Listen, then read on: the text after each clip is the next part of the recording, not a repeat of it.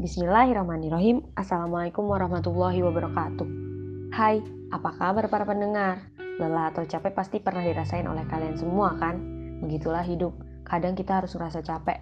Alasannya juga macam-macam. Bisa karena masalah yang terus menimpa atau saat bertugas yang sukses membuat pusing tujuh keliling. Tapi apapun itu, semoga Allah subhanahu wa taala memudahkan semua urusannya. Dari yang mungkin berasa berat banget sampai yang enggak. Perkenalkan, nama Ana Sifakansa kelas sebelas lima selaku perwakilan dari divisi aksi yang ingin menyampaikan kultum minggu ini. Pembahasan minggu ini cukup menarik bagi Ana, mungkin bagi para pendengar pun sama. Judulnya itu The Month of Rajab Arrives, What Should We Do? Kira-kira kalau diartiin dalam bahasa kita tuh jadi hmm, bulan Rajab udah datang nih, terus apa yang harus kita lakuin? Nah, Ana di sini pengen jelasin bulan Rajab terlebih dahulu.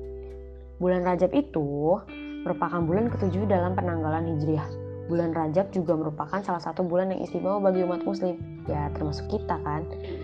Dianjurkan bagi kita untuk senantiasa meningkatkan amal ibadah, karena bulan Rajab memiliki banyak keistimewaan yang mendatangkan kebaikan.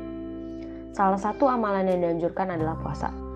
Diri- diriwayatkan dari Mujibah al-Bahiliyah, Rasulullah shallallahu alaihi wasallam bersabda, "Puasalah pada bulan-bulan mulia." Hadis riwayat Abu Daud, Ibnu Majah, dan Ahmad. Oh iya, di samping itu juga, bulan Rajab dan Sya'ban menjadi sangat penting mengingat umat muslim akan menghadapi bulan Ramadan dengan harapan bisa ketemu lagi dengan bulan Ramadan yang jauh lebih mulia dan berlimpah keutamaannya. Selain puasa, salah satu amalan di bulan Rajab adalah membaca doa.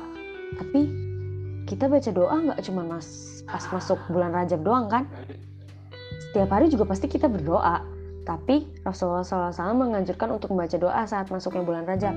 Selain puasa dan doa, jangan lupa membaca sholawat, karena amalan lainnya yang dianjurkan pada bulan Rajab adalah membaca sholawat sebanyak-banyaknya. Sama kayak doa, bisa kapan aja dibacanya. Bisa pagi, siang, sore, bahkan malam. Oh iya, memperbanyak istighfar juga salah satu amalan yang diutamakan di bulan di dalam bulan Rajab loh. Dengan istighfar, selain kita berharap Allah subhanahu wa taala mengampuni kita, Allah subhanahu wa taala juga akan mengangkat masalah kita. Luar biasa ya, bulan Rajab itu, yuk lebih semangat lagi untuk beramal soleh. Di akhir, di akhir ini, Ana punya pesan untuk kita semua, mari kita mengisi bulan Rajab ini dengan banyak kebaikan.